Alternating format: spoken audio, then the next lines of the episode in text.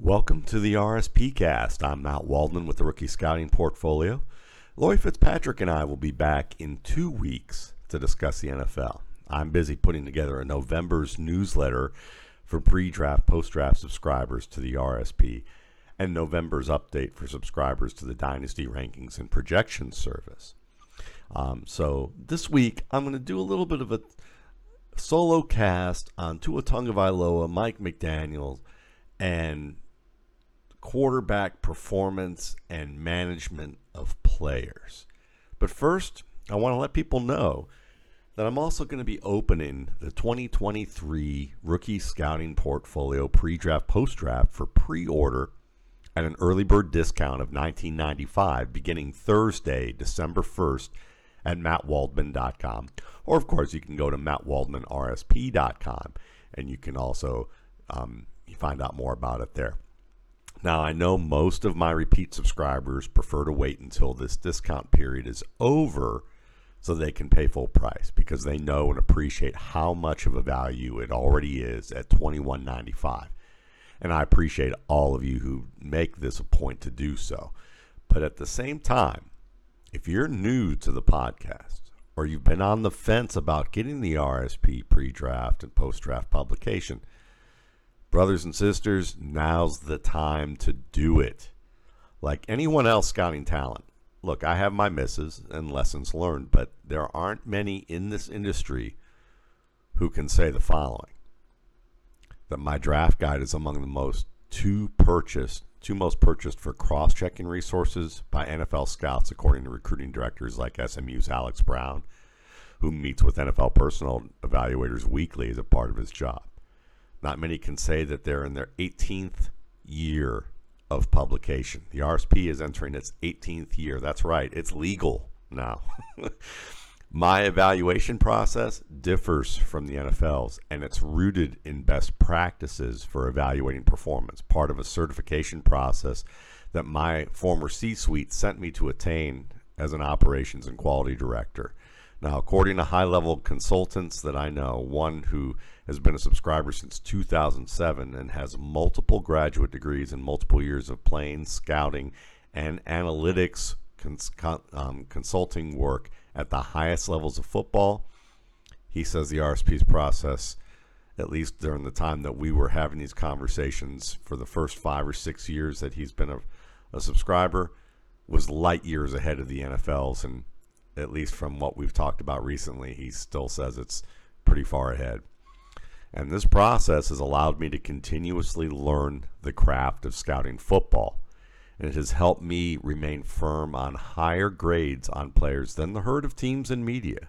Players like Patrick Mahomes, Lamar Jackson, Nick Chubb, Isaiah Pacheco, A.J. Brown, Chris Olave, Justin Jefferson, Cooper Kupp, Travis Kelce, Dalvin Cook, Tua Tagovailoa, Aaron Jones. And it's not just guys that I've had higher grades on who've been successful. This process has also helped me remain firm on lower grades on players than the hurt guys like Darren McFadden or Felix Jones or Zach Wilson, Baker Mayfield, Clyde Edwards Helaire, Andre Williams. Remember Andre Williams? Knile Davis, Drew Lock, Paxton Lynch, Kenny Golladay. So I've done consulting also and that's something else that, you know, not many can say. I've done consulting on quarterbacks in the past, including recently with a nationally known quarterback coach. Last year, I provided scouting reports on a client for that coach who sought me out and a very popular and skilled YouTube quarterback analyst who's played in this league. And I think you can guess who that is. Now, after this coach met with his client and watched the film with this NFL player, he shared this feedback with me. He said, For me, it's all about perspective and seeing what the player thinks their perspective is on how they've played.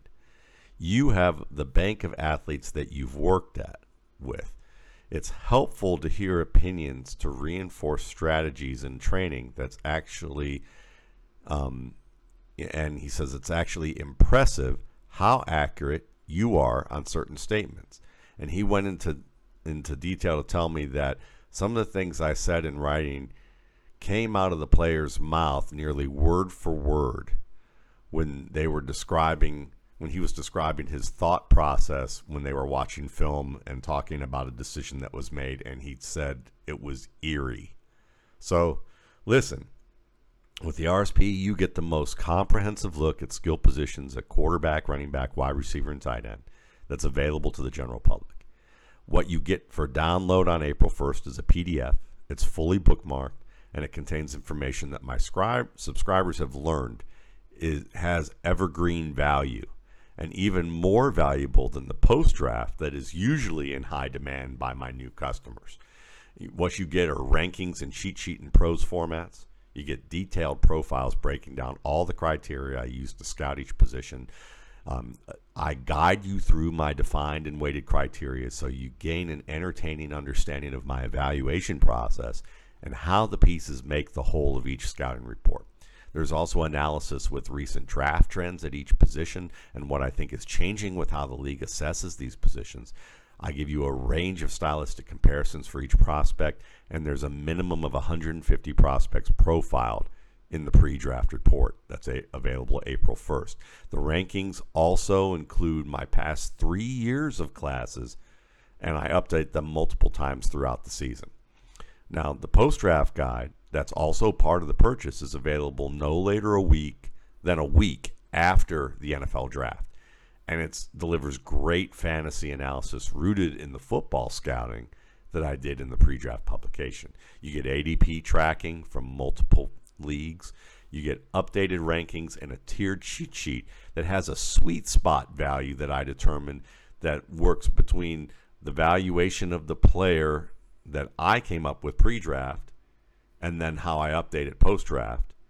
The difference between that and what the ADP is, the average ADP is in leagues that I monitor after the NFL draft. So, for instance, if I liked Nick Chubb better than anybody else and he was my number one player overall in that class, or Patrick Mahomes, who was my number one overall player in that class, and say you knew that uh, that you would be able to get them in the second round or the mid second round or the third round, then I gave you a sweet spot that allowed you to know where you could take them and get good value, but guaranteed that you were still going to get them.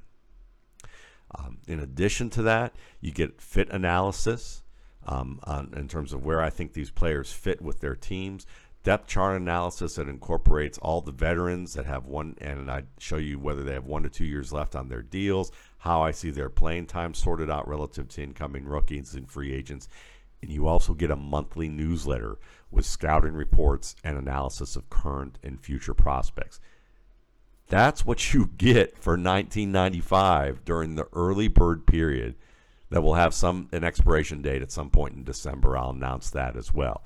Um, and then after that early bird period, the price will revert to twenty one ninety five. You could still pre order it. What basically happens is that you create a login and a password at my site, mattwaldman.com. You pay the amount by PayPal. And then when it is available for download, I email you. I have you on the email list. And then you would log in to the site, give your email, give your login and password, and then you'll have the PDFs available for download. And of course, if you have any questions, I usually respond within 24 hours at mattwaldmanrsp.com. Now, most of my readers, they tell me to charge more, and many tell me that they would pay twice as much for all of this information. And you're going to get the what and the why with this at a level where you're going to learn something about the game and, and scouting football and be ahead of the curve in your fantasy leagues, redraft, and dynasty formats alike.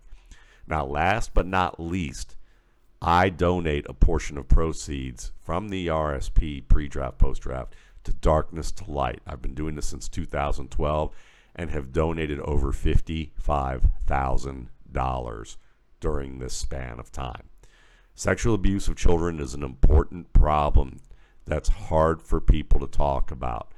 But this organization trains individuals, organizations, and communities on how to protect children from abuse as well as how to handle it when it's unfortunately um, occurs and it's reported so that we don't double down on the trauma that it can create for children when it happens to them and then when they report it and individuals and organizations don't respond appropriately. So listen, do yourself a favor. Pre order the RSP when I announce it, available for early bird purchase this week. It keeps my operation flowing throughout the year.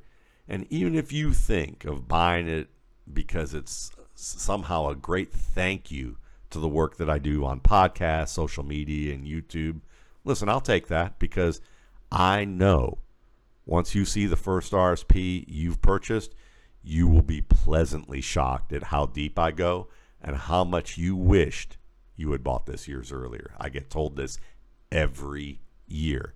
And I know I've spent a ton of time on this podcast relative to what I usually do, hyping up the rookie scouting portfolio, but it's the best thing I do in this space.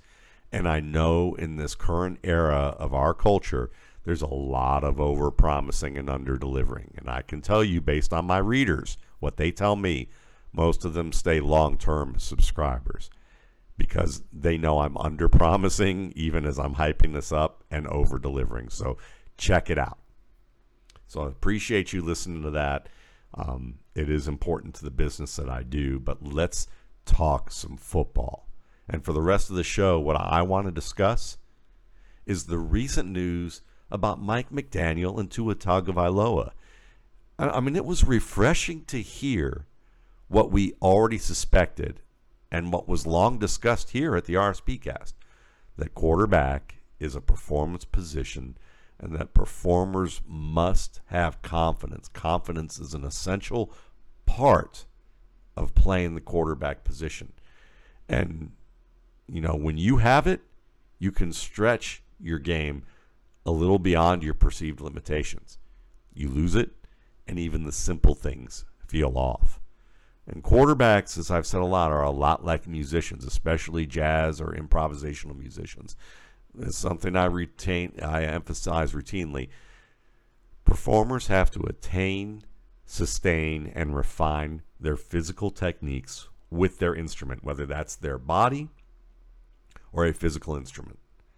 They have to learn enough theory and concepts to work with others and recognize things happening in the moment. And they have to have played enough in live action, whether it's concerts or games. They have to have played enough to integrate these physical, technical, and conceptual skills into compelling performances that transcend what they're actually practicing. And this final part I just brought up is the essence of what we call processing speed.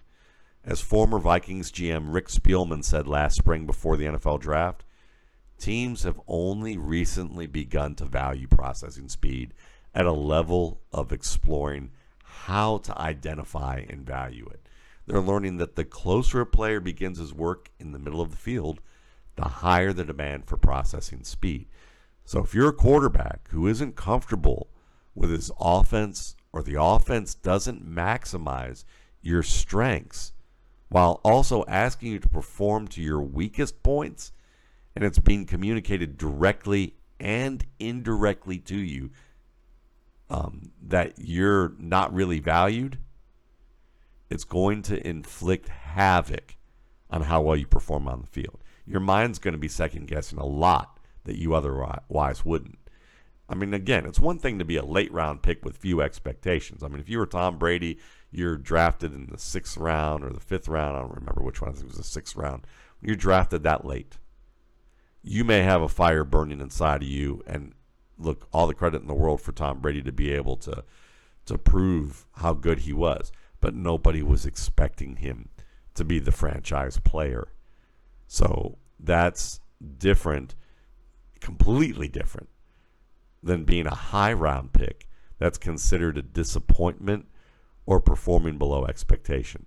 Or you're a high round pick and you're being told one thing and then shown another.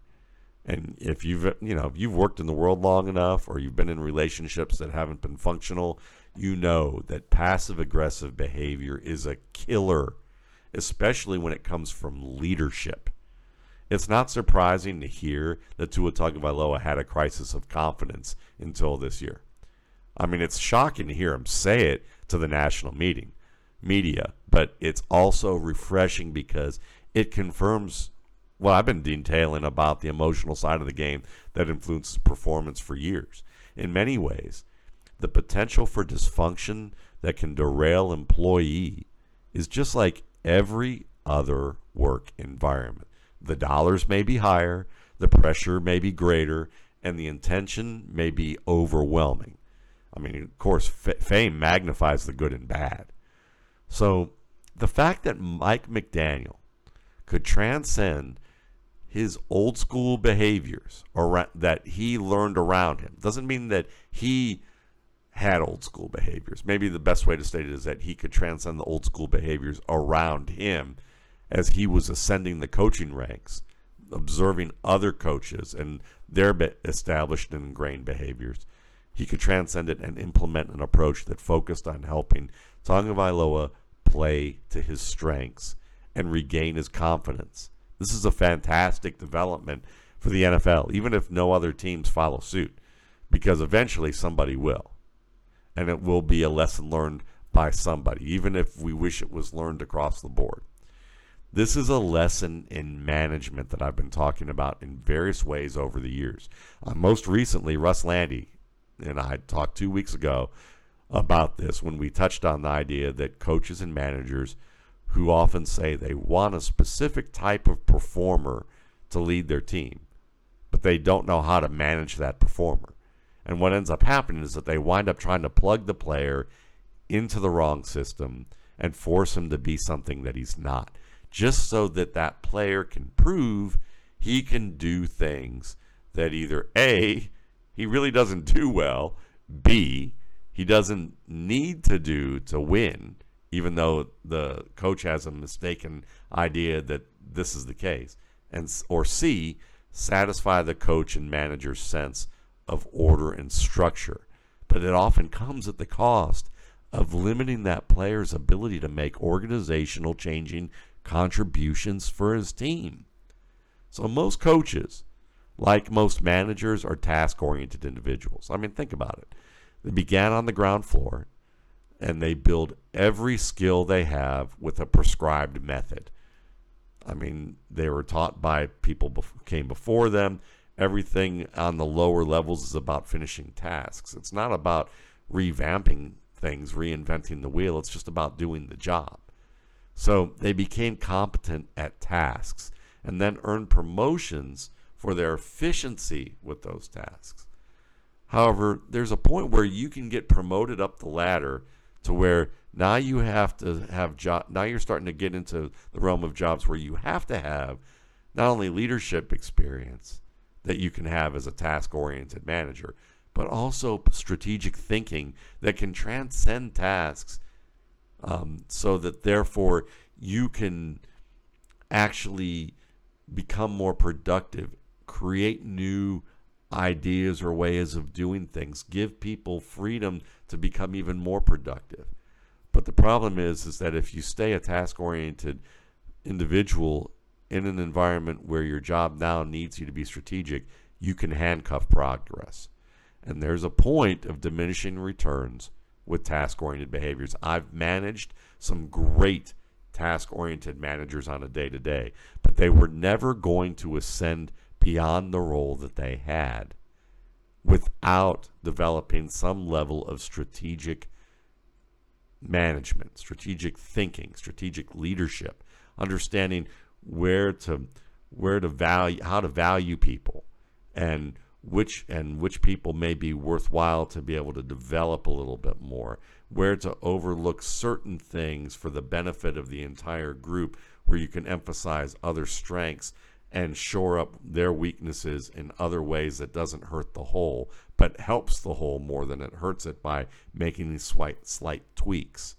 And see, in football, when you force a talented player to sublimate his talents for the system, that's where your task oriented nature can go too far. Uh, now, what I'm talking about is different than forcing a talented player to do the disciplined work and routine that ensures they understand the system and how to communicate effectively with teammates and be productive in situations where everyone has to be coordinated together. That's task oriented work at its finest. It's being um, keen on the details, understanding the details, and being able to perform when you need to as part of a team. The problem with this is that coaches don't always see the difference where um, they wind up loading down a player with details that can cap their opportunities to produce well beyond what the system would otherwise net. For instance, maybe not allowing defenders to take certain chances or quarterbacks and wide receivers to to change up routes or audible in certain situations where they're really skilled at being able to recognize these scenarios but you want them to stay on you know on task with a play that doesn't even work. And you've got guys who are experienced at being able to change the game plan you know with a tweak on a play here and there where they, they, they clearly diagnose everything correctly. They're clearly seeing and understanding what the defense is trying to do and you won't let them make the pre-snap or post-snap adjustments.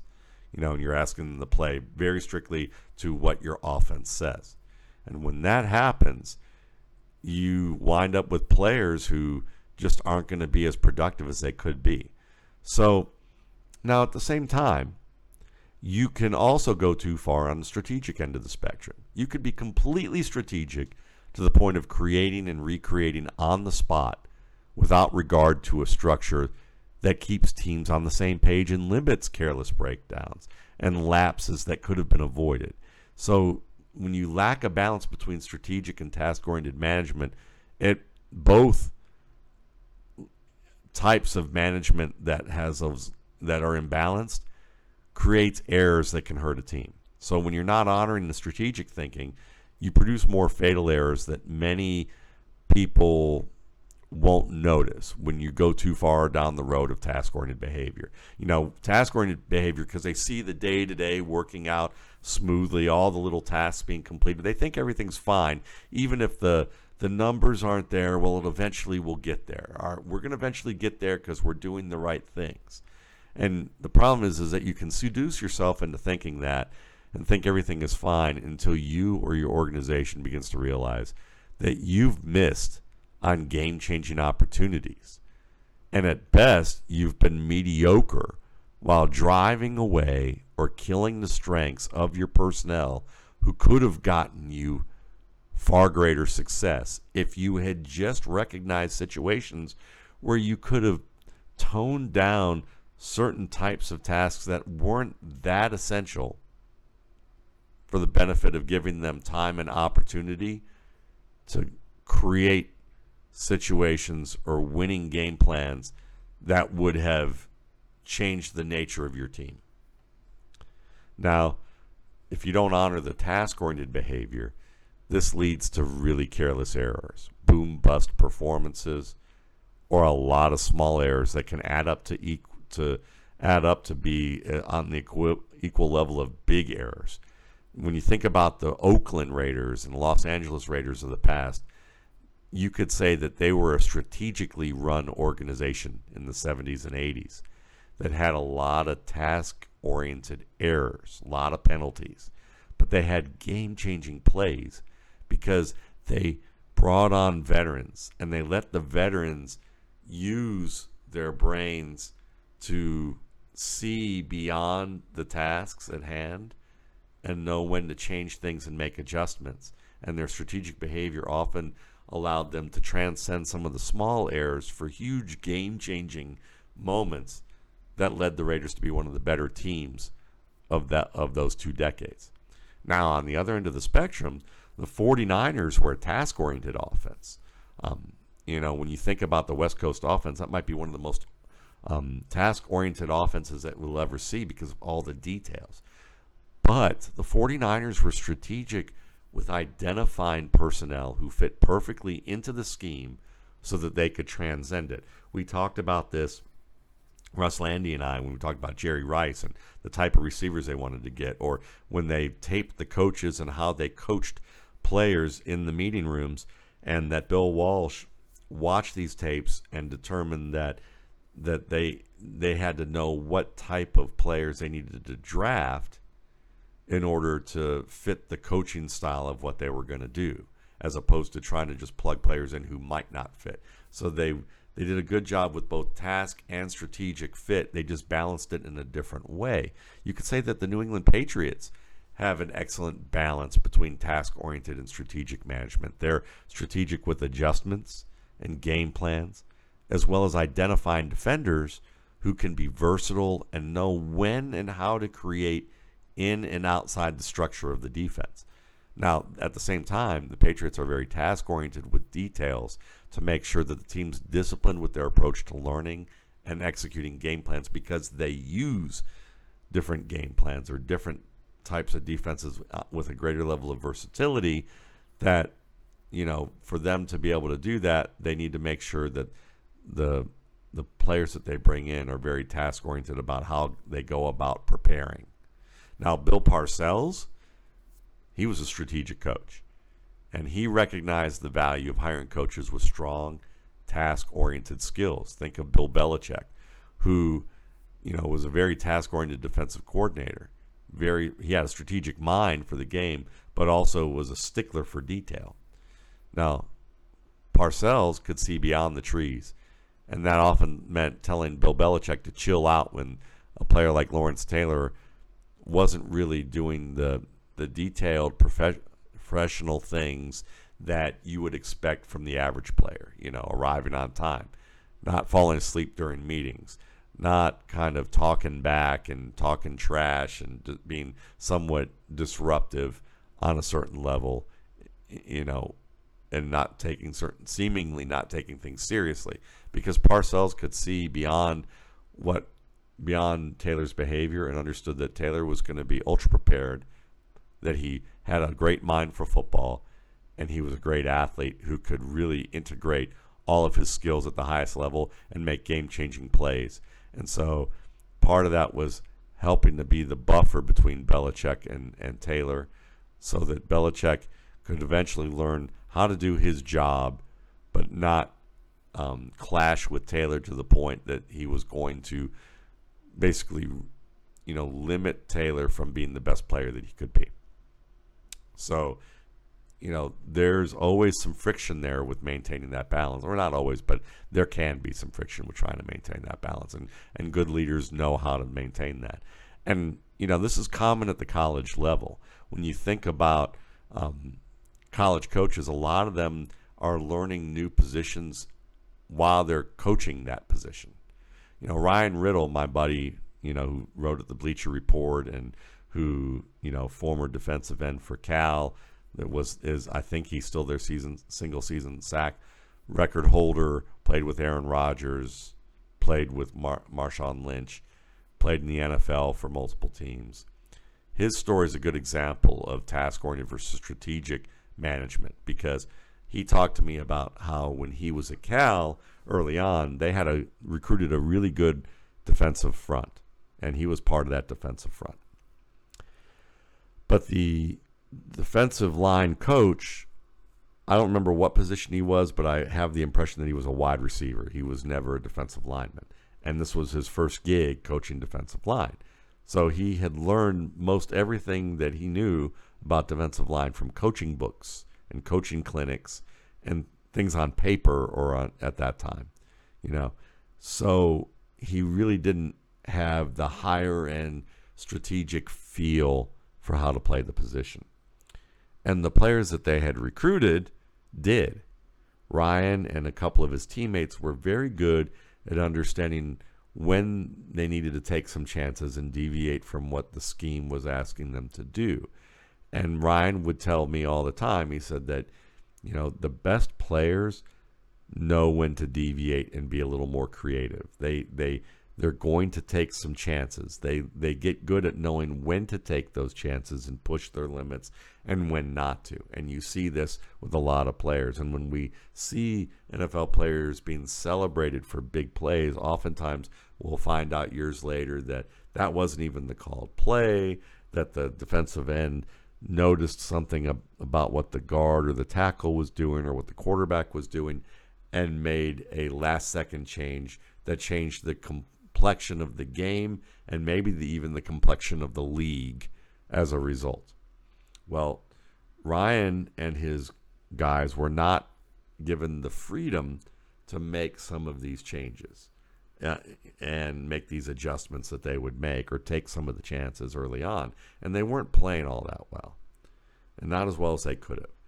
And Ryan had, who I've always admired for being just a really straightforward guy, very honest person, very well meaning, but maybe even, you know, I would describe is that people may perceive him as being honest to a fault in the way that he would ask questions that you know socially some people would be a little bit more um, i call it an innocence but it's you know where they would they they've learned to kind of play the game a little bit more. And ryan's more of a look let me ask the question if you don't like it then you tell me why and we we work through you know we work through it i'm i mean well so he talked to his coach and asked the coach why, and the coach was like, "Well, this is the scheme. This is what I want you to do." And finally, Ryan had the conversation with this coach and said, "Listen, you have a bunch of guys here who can play a lot better if you allow us to do what we know how to do. And I know that you want us to stick to this scheme, but can you allow us some freedom to work within it and to make some adjustments?" And the, finally, the coach relented and said, "Listen." You know, yeah, go ahead. But if you guys screw up one too many times, then we're going to curtail all of this and you're just going to do everything by the book. And that's often what happens with task oriented um, management is that they've learned one way, they don't know the other ways, they're afraid of how to manage it because it's going to look out of control, and they don't know how to. Um, they don't know how to get a feel for what these other what their employees actually know and what and to be able to manage it in a manner that's going to keep that equilibrium between creativity and structure. But Ryan and his and his teammates promised and they ended up becoming one of the better defenses in Cal's history and like I said he went on to be a single season sack reader leader and it, and their defense was one of the strengths of that um, nationally ranked team. Um, it's a very good example of this type of behavior. David Agono, who wrote for me at the RSP for years, former um, safety at West Virginia, um, and David talked about that the same thing was true with him. That at multiple levels of college ball, a lot of times the coach, position coaches he had, really didn't understand the position on that strategic of a level. They understood the tasks, they understood game plan, they understood basic techniques but they really didn't understand how it all fit together because really a lot of what college and pro football is about is executing the game plan. They, you know, they and having basic skills, sure, with the techniques of the game, but really those things have to come. Oftentimes, players learn them through veteran leadership or individual positional coaches. So when you know, circling back, and when we think about Tua Tagovailoa, and Mike McDaniel. You know, Mike McDaniel recognized that Tagovailoa has great anticipation, that he has terrific pass placement, that he was uh, good throwing the ball with accuracy on the move, and that you could roll him in either direction. He had a strong play action game. And if you look at Tagovailoa, and you you know you could say, well, you know, listen, he has he has Jaylen Waddle and Tyreek Hill. How much harder can it be? I mean, he might as well be the equivalent of Jared Goff. Jared Goff was a Pro Bowler with the L.A. Rams, and you know, Jared Goff, when when that team started to dissipate, so did he. Well, there's a little difference here. Number one, while the Miami Dolphins offensive line is playing better, and Jeff Wilson does look good, Raheem Mostert does look good, neither of them, and this line either, would not be confused with Todd Gurley in his prime or that offensive line in its prime. So let's, you know, let's give Tua Tagovailoa a, a little bit of credit here. He does deserve the credit because again, if this if this this was a Jared Goff situation, I think we would have seen a lot more from Teddy Bridgewater.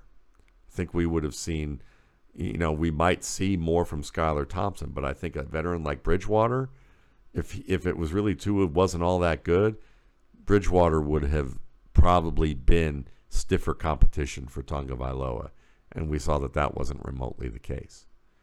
Tagovailoa has played great football um, this year, and you know the the fact that McDaniel understood what would work well for him and got the best possible players for him to create those advantages and maximize his skills.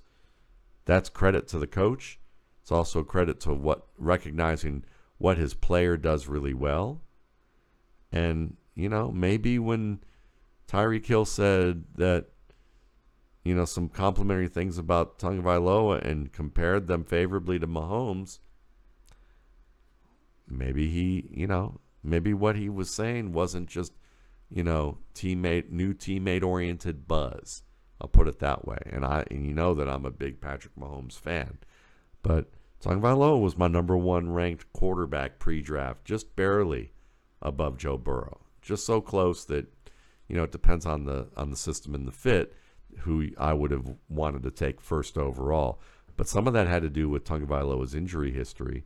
If the injury wasn't an issue, he might have been a, more, a little more clear cut unless you were looking at him being in the worst possible system for his fit, like Miami under Coach Flores, or versus Burrow, and with the players and system that he had with Taylor and all those weapons around him for the past couple of years. But now that Tagovailoa has excellent receivers and a coach who seems to understand how to strategically coach offenses as opposed to a defensive oriented coach who apparently was not in his element um, in terms of recognizing how to strategically use Tua Tagovailoa. Now you see the difference there, and I think it's important to be able to touch upon all that. So thanks again for listening to the RSP cast. I'm always appreciative of the feedback that I get and seeing that you know that you guys enjoy the work that I do also along with Lori and Russ and Felix Sharp and of course Adam Harstad and uh, you know check out the rookie scouting portfolio pre-draft post-draft publication. It's going to be available for 1995 at mattwaldmanrsp.com beginning December 1st for early bird and then eventually I'll announce when that early bird period is over and it'll be available for 21.95 after that um, and be available for download on April 1st um, as usual for its 18th year. That's right the RSP is old is basically through grade school and its senior year of high school essentially so it's the last one maybe out of my house in terms of the of the kids of mine um, and probably the one that's been the most work intensive by far um, but uh, but that said, um, you know, I'm glad that you guys enjoy it. Please check it out if you've been on the fence. Uh, I'm telling you, you'll you'll enjoy the deep look into these players.